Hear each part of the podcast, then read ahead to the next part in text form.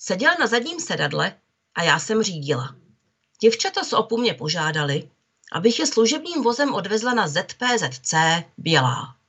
Tím pádem získají víc času na vyplňování dotazníků a psaní žádostí. V českém přistěhovaleckém světě se to jen hemží s kratkami.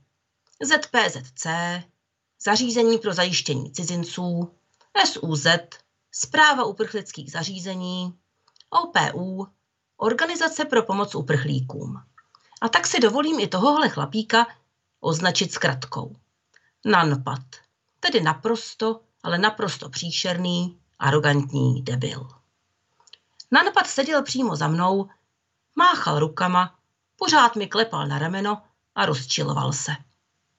Ruštinou promíchanou s mizerně vyslovovanými českými slovy si stěžoval úplně na všechno.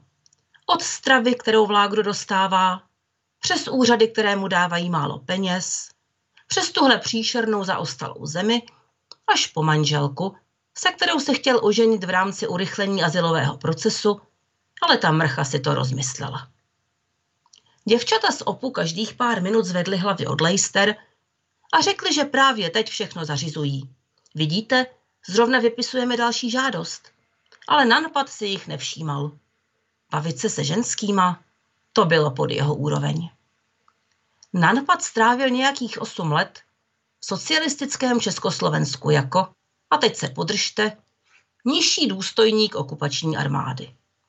Pár let na to, co byl odvelen zpátky do rozpadajícího se Sovětského svazu, se do České republiky vrátil jako uprchlík. Teď ho pobouřilo, že se země, ve které měl ještě přednedávnem značné pravomoci, zdráhá udělit mu politický azyl. Nemluvě o tom, že se tu nedomluví. To jsme se za tu dobu nemohli naučit rusky.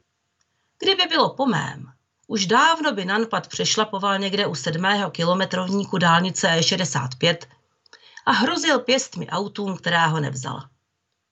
Ale děvčata z O P U měly informace, že by se jeho tvrzení, totiž že po něm jde v Rusku mafie a on by mohl přijít o kejhák, mohla zakládat na pravdě. Je přece úplně jedno, jestli je sympaťák anebo Nanpad. Jestli je jeho život skutečně v ohrožení, je třeba mu pomoct. A že jim za to ani nepoděkuje, no, to se nedá nic dělat. Novinářka a spisovatelka Petra Procházková pomáhá čistě soukromně, za své peníze a ve svém volném čase, lidem, kteří to nejvíc potřebují. Obyčejně těm nejméně sympatickým, kterým nechce pomoct nikdo jiný. Třeba svobodné matce dvou dětí, která si přivydělává natáčením porna. Nebo utečenci, který má kromě traumatu z války ještě psychopatickou poruchu osobnosti. Nedělá to proto, aby jí děkovali. Dobře ví, že mnozí jí vděční nebudou. Nedělá to pro slávu, nebo aby si nahonila P R, nebo aby se cítila jako mesiáš. Dělá to, protože tihle lidé pomoc potřebují. A tím to končí.